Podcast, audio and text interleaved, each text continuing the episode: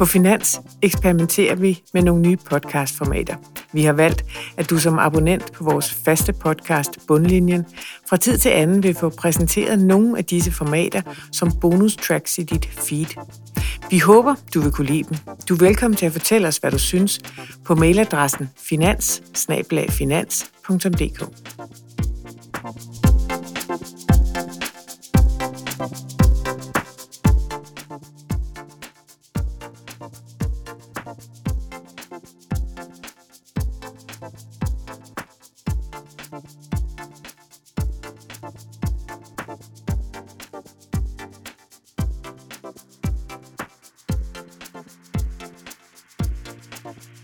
Du lytter til Arbejdslivets nye dilemmaer, en miniserie fra Finans, hvor vi dykker ned i nogle af de udfordringer, du møder i det nye arbejdsliv.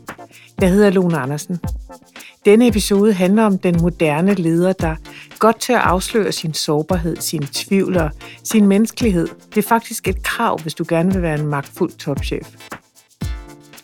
Da Kasper Julemand i november blev kåret som årets leder, var det faktisk ikke kun kroningen af landsholdstræneren og en ny national darling. Det var også kroningen af den moderne leder. En topdirektør skal ikke bare kunne gennemføre en global fyringsrunde eller sælge et datterselskab eller skære 10% af omkostningerne i hver eneste hjørne af organisationsdiagrammet. Han eller hun skal også kunne give noget af sig selv man kan ikke sitte i en topprolle i dag, hvis man ikke har den menneskelige vinkel med. Det siger Nina Nærby, der i sit firma Leadership Advisor Group rådgiver især bestyrelser i deres arbejde, herunder når de skal vælge en ny topchef. En af dem, hun har rådgivet, det er dig, Thomas Thune Andersen. Er du enig i, at man ikke kan sidde i en toprolle i dag uden den menneskelige vinkel? Ja, jeg er meget enig. Thomas Thune Andersen, du er bestyrelsesformand i blandt andet energikoncernen Ørsted og i VKR Holding, der ejer Velux-koncernen. Så sidder du i flere udenlandske bestyrelser, øh, blandt andet i det, der hedder Lloyds Register. Du har også haft en toppost i AP Møller Mærsk, men der blev du fyret i 2009, og det var du meget åben omkring og har været det siden. Mange topchefer, når det sker, så kalder de det en fratrædelse efter gensidig overenskomst, eller de søger nye udfordringer. Hvorfor valgte du at være så åben omkring det? Det er jo lidt sådan, at den letteste måde at sige noget på, er jo at fortælle sandheden. Og faktum var, at øh, det var en, en fyring, at det var en relativ øh, velstruktureret og, øh, man kan jo ikke sige behagelig, men en, en, en, en, en, en oplevelse, som var, var, var blev gjort på den bedste tænkelige måde. Men det er jo vigtigt, når man forholder sig til den her slags ting, at man jo netop tager fat i, hvad er egentlig talt situationen, hvad er roden, og jeg fandt bare, at det var det letteste at sige, hvad det egentlig talt, hvad der skete. Derudover har jeg så sidenhen erfaret, at ved at gøre det, så har man jo netop set, hvordan at mennesker og omgivelser også slapper af og ikke sidder og har et kunstigt spil eller bruger mærkelige ord eller ikke ved, hvordan de skal snakke om ting. Så i virkeligheden er det jo også en befrielse for en selv, fordi man kommer meget hurtigere i gang med de nye ting, man skal, og det er meget lettere at have den referencepunkt, man skal have. Så i virkeligheden var det et spørgsmål om at gøre det, som var naturligt, i og med, at det var sandheden, og så har det vist sig sidenhen, at det jo også har haft en lang række på den måde positive effekter. Øh, du kender som sagt Nina Nærby, og hun har i mange år rådgivet øh, mange bestyrelser herunder, nogle af dem du har siddet i. Vi skal lige høre hendes erfaringer med de gode ledere. Hun kommer her.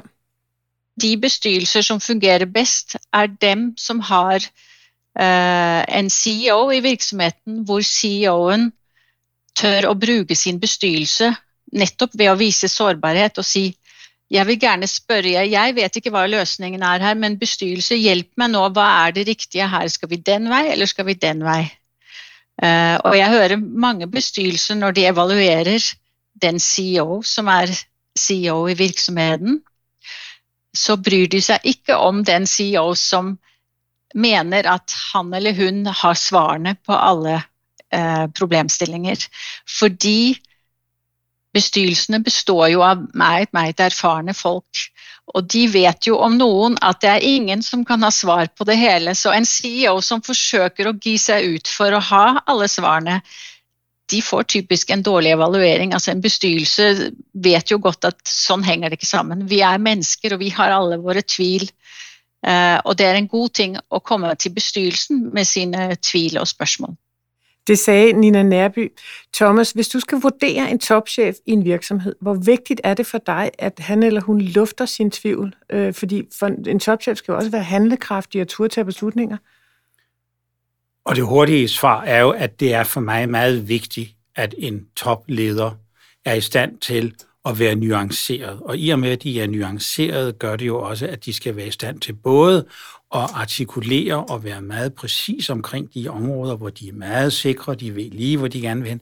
Men det er lige så vigtigt, at man er villig til at åbne op og snakke om, hvor der er tvivl, eller hvor man gerne vil have støtte i sine ting. Så det er jo kombinationen af de ting, og det viser jo netop en styrke, at en person både ved, hvor de har deres styrker, og de også ved, hvor de måske kan få noget hjælp. Både med den måde, man selv er på som et menneske, fordi det har noget at gøre med de ting, der driver en, og hvordan man selv får mest ud af sine egne styrker. Men det har også noget at gøre med sagen på dagen.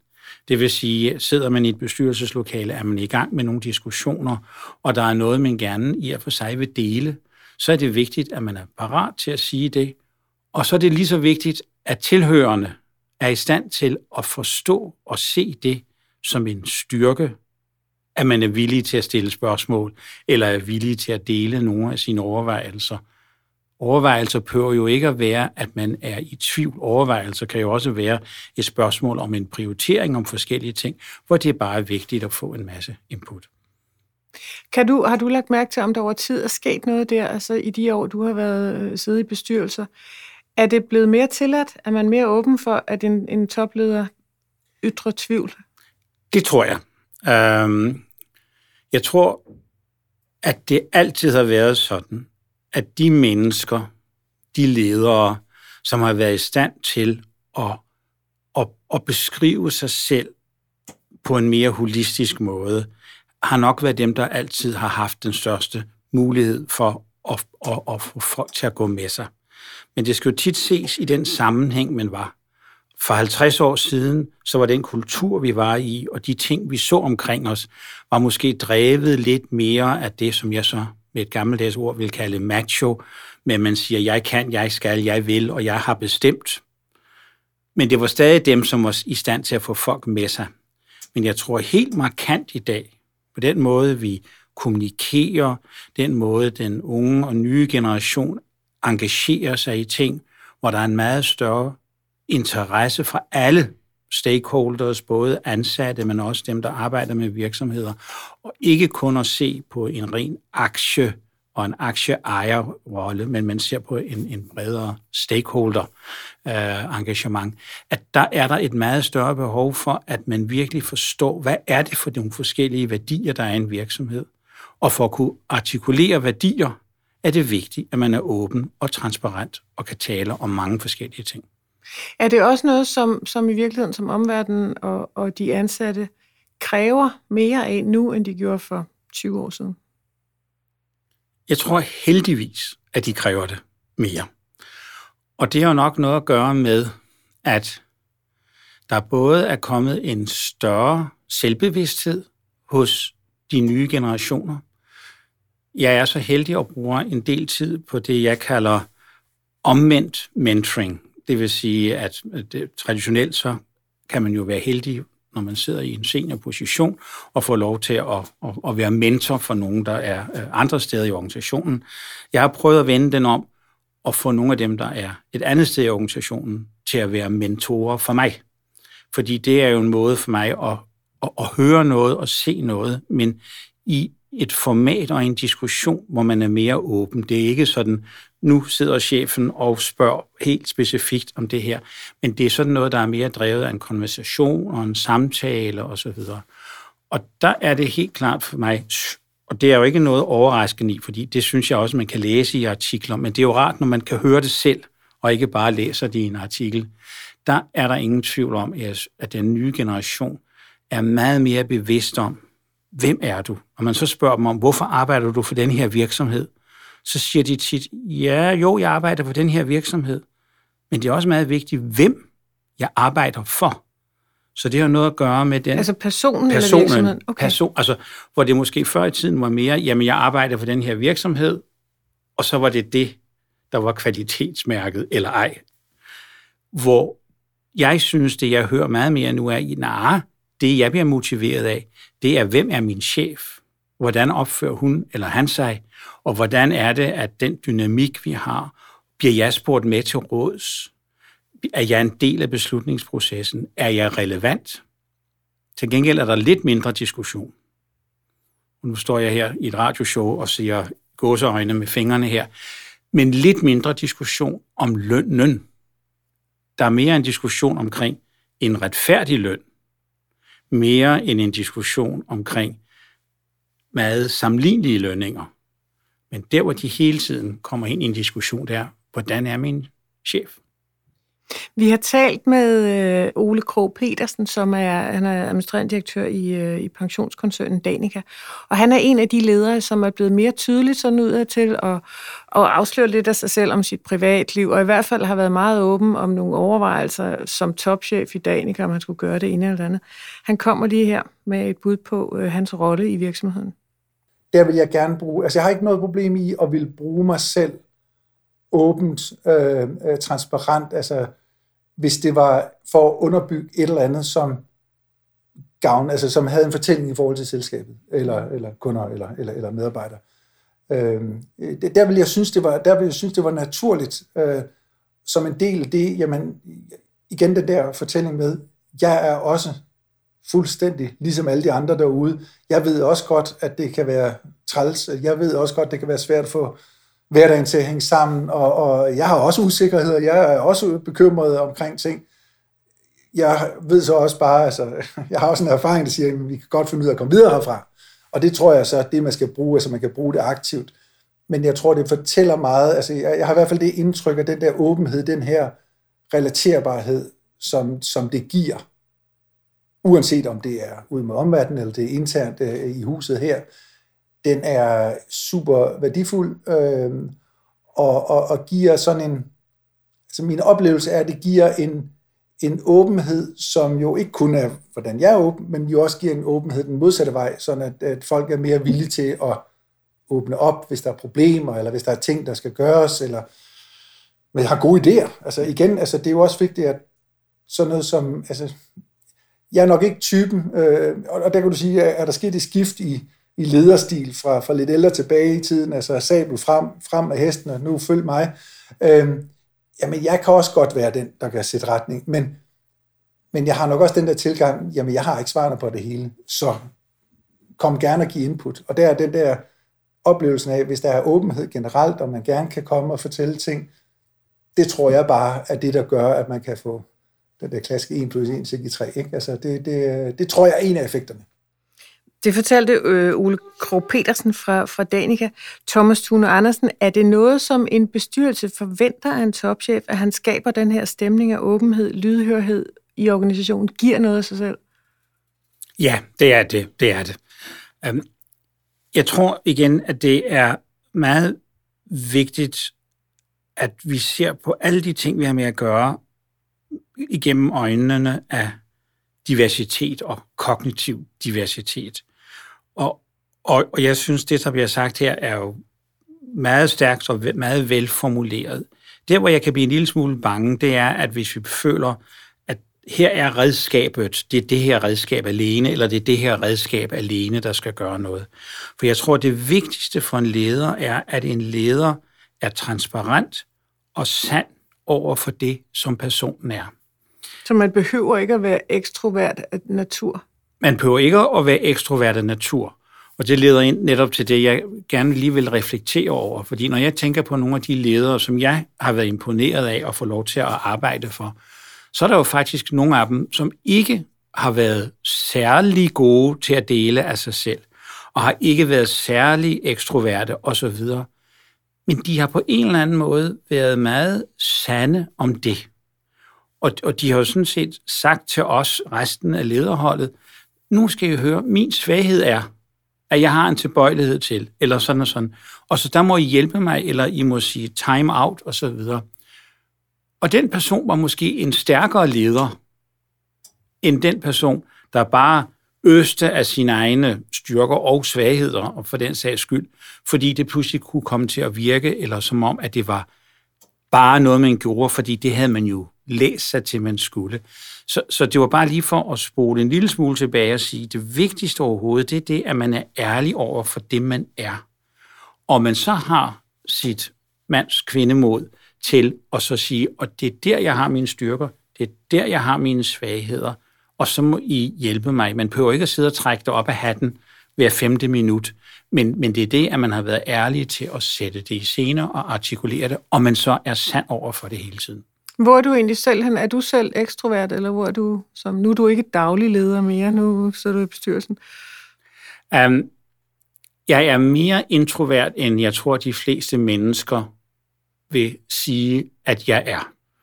Uh, og så kan det jo være lidt krukket, uh, fordi at uh, man vil jo gerne prøve at, at profilere sig på en eller anden måde. Men jeg kan bare mærke det, hvis jeg går ind og skal møde en masse nye mennesker, så er jeg nervøs.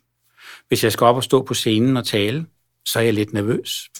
Når jeg skal møde jer herinde, og vi skal sidde og snakke, så er jeg lidt nervøs. Jeg tror faktisk, det er ret godt at være nervøs, fordi så får man taget sig lidt sammen og koncentreret sig omkring tingene. Til gengæld kan jeg også mærke, at lige så snart, at, at man føler, at, at man har et forhold, man kan snakke, man kan, så pludselig så er det som om, at så vælter det ud, og man har meget lyst og, og til at dele. Og det er også netop det, der er lige blevet beskrevet før, at hvis man selv er villig til at være åben og dele, så er der også mange andre, der gerne vil dele deres ting med en. Og det gør jo, at alle bliver meget stærkere, fordi man har en større viden, man har en større fælles forståelse osv.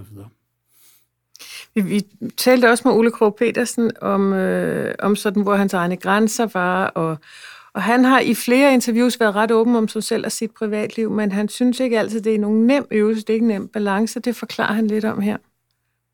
Jeg synes, det er fint nok, at for eksempel kunne tale om, øh, at jeg har børn, og, og nu sidder jeg på børneværelset, eller hvad det nu måtte være. Men fortællingen må bare ikke være en fortælling, som skal handle om, at det er Ole, man, promoverer.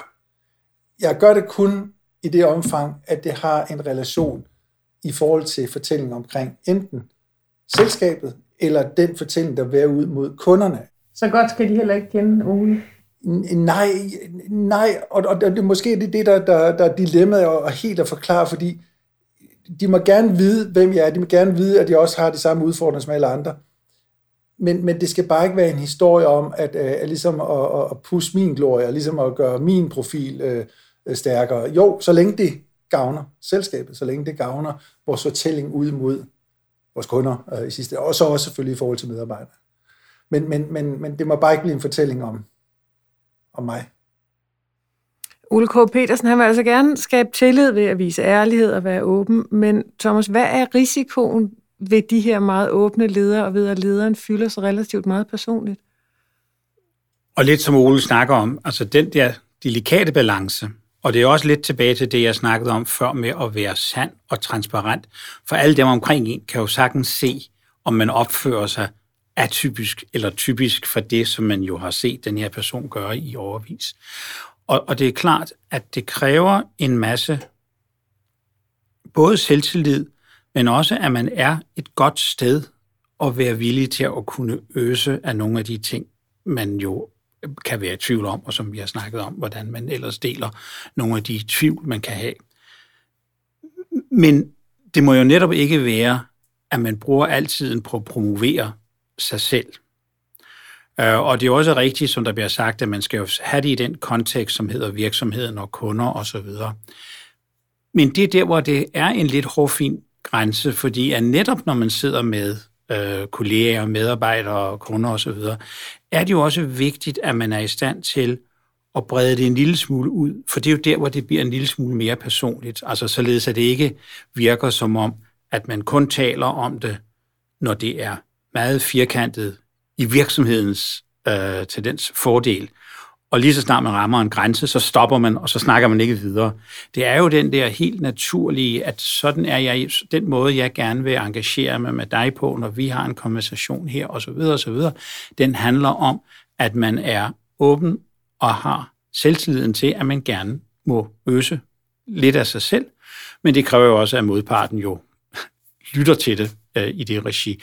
Så det eneste, jeg bare reflekterer en lille smule på her, pas på, at det ikke bliver sådan et eller andet med, at nu åbner jeg op, for nu er det lige præcis i virksomhedens fordel, og ho, nu, bang, lukker jeg, fordi nu er jeg et andet sted. Men er der også en, er der også en risiko i, at en, en virksomhedsleder bliver så karismatisk, fylder så meget, at han nærmest overtager virksomheden, han, han, han, øh, han kvæler den, dens eget, øh, hvad skal vi sige, øh, sjæl, eller hvad ved jeg?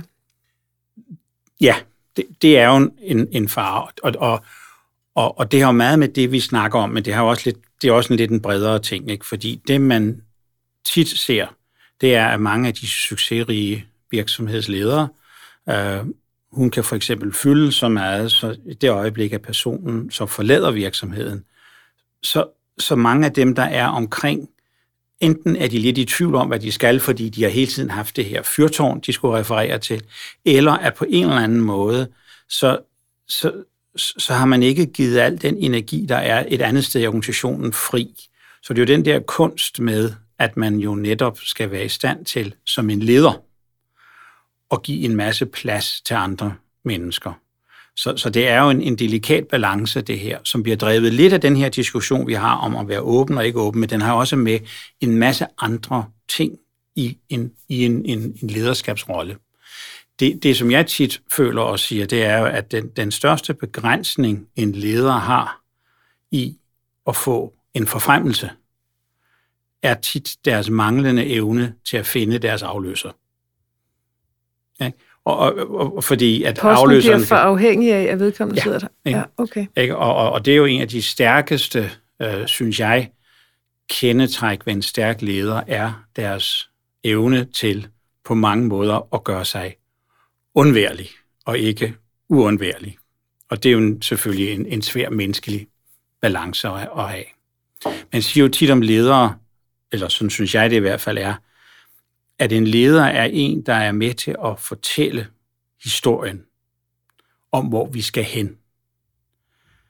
Og det gør jo, at det, den dag, ved det tilfælde, at lederen ikke er i rummet, så er resten i rummet godt klar over, hvor vi skal hen. Så tingene går ikke i stå på det tidspunkt, fordi lederen ikke er til stede. Så det, det bedste aftryk, en leder har, er jo, at de har skabt en fælles forståelse og et fælles håb om, hvor det er, man gerne vil hen som et hold. Om det er et fodboldhold, eller om det er en virksomhed, eller hvad det er. Således, at man i øjeblikket godt kan være undværlig. Jeg talte også lidt med Nina Nærby om det her med, hvordan, hvordan de lederne øh, i forskellige organisationer, om de er klar til at være mere åbne, mere fejlbarlige, øh, både over for bestyrelsen, men også over for omverdenen. Hun forklarer her. Det synes jeg, for det er mere acceptabelt i dag end det var for bare 10 år siden. Øh, men det er jo selvfølgelig også en sammenhæng mellem, at jo, jo mer trygg du føler deg, jo mer sårbar tør man også å være. Så det er jo typisk, syns jeg, en sammenheng mellom de riktige, de sterke, de gode ledere. De tør også å være helt åpne om sine feil, sine tvil, sine mangler. Uh, og det behøver ikke å ha noe med alder å gjøre. Det er ikke sånn at det er kun de unge ledere som tør det. Det handler mer om at man hviler i seg selv, og at man får uh, også selvfølgelig oppbakning til at man kan være den man er. Thomas Thune Andersen, er du enig, at det ikke er et aldersspørgsmål, eller er det et generationsspørgsmål? Jeg håber sandelig ikke, det er et aldersspørgsmål.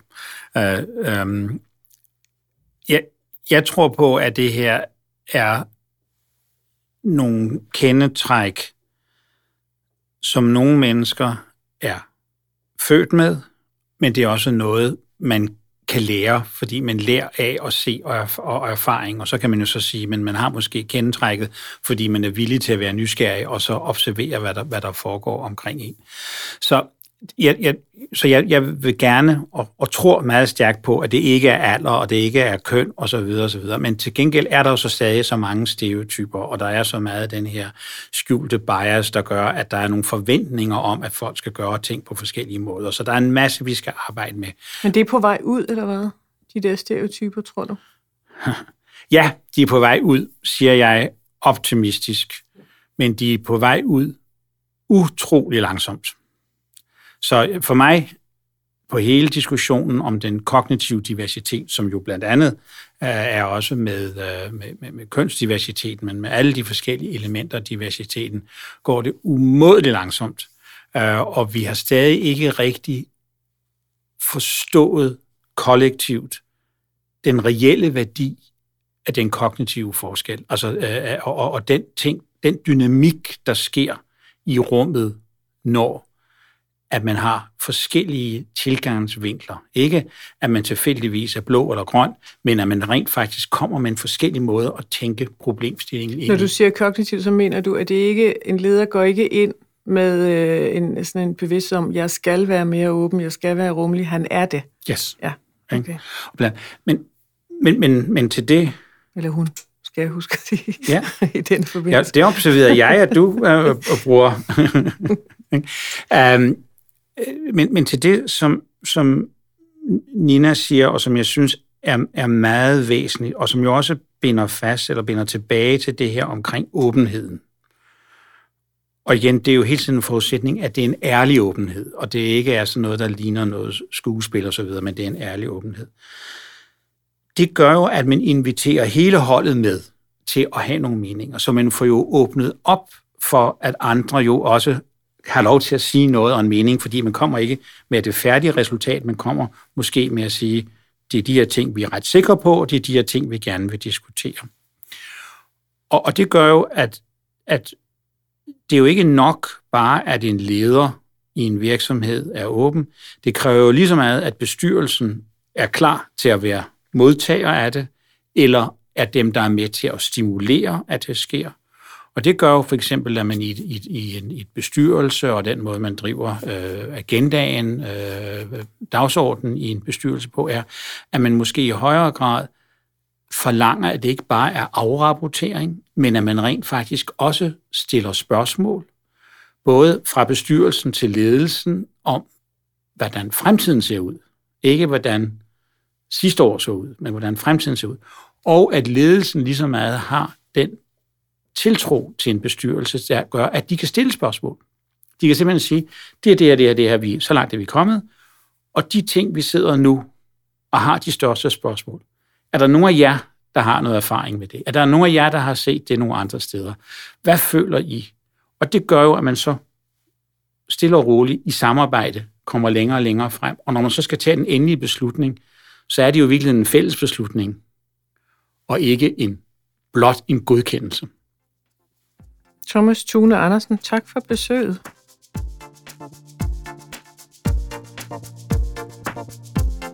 Du har lyttet til Arbejdslivets nye dilemmaer, en miniserie fra Finans, produceret af Anders Tykær og Lone Andersen.